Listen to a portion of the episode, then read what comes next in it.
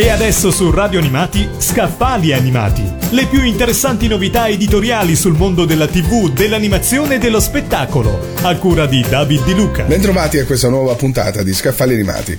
Oggi trattiamo un aspetto particolare della storia degli anime, vale a dire i loro legami con i film orientali di arti marziali.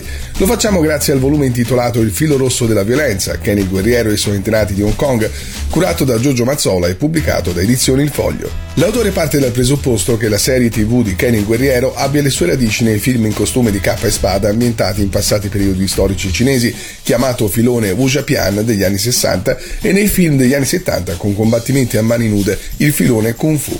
L'anime di Kenny Guerriero viene messa a confronto con quattro film del regista Chang Che.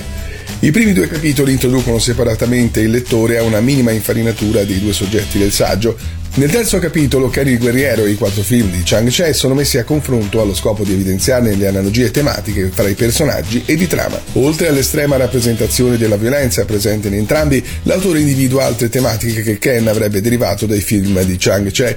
L'eroe positivo combatte contro tutti e vendica le ingiustizie subite dai deboli. Inoltre l'eroe inizialmente rifiuta il combattimento, ma quando scende nell'arena è spietato quanto i cattivi. Si parla poi della centralità della figura maschile con l'esposizione del fisico palestrato passato dei suoi protagonisti, la marginalità della figura femminile, sia numericamente che come importanza nella trama, l'importanza delle amicizie virili fra i protagonisti, che fa diventare ben più che secondario il rapporto d'amore eterosessuale. Il quarto capitolo affronta le analogie fra i personaggi dei film di Chang Che e quelli di Kenny il guerriero. Viene messo a confronto Kenshiro con il più famoso eroe del regista cinese, lo spadaccino monco Fang Gang.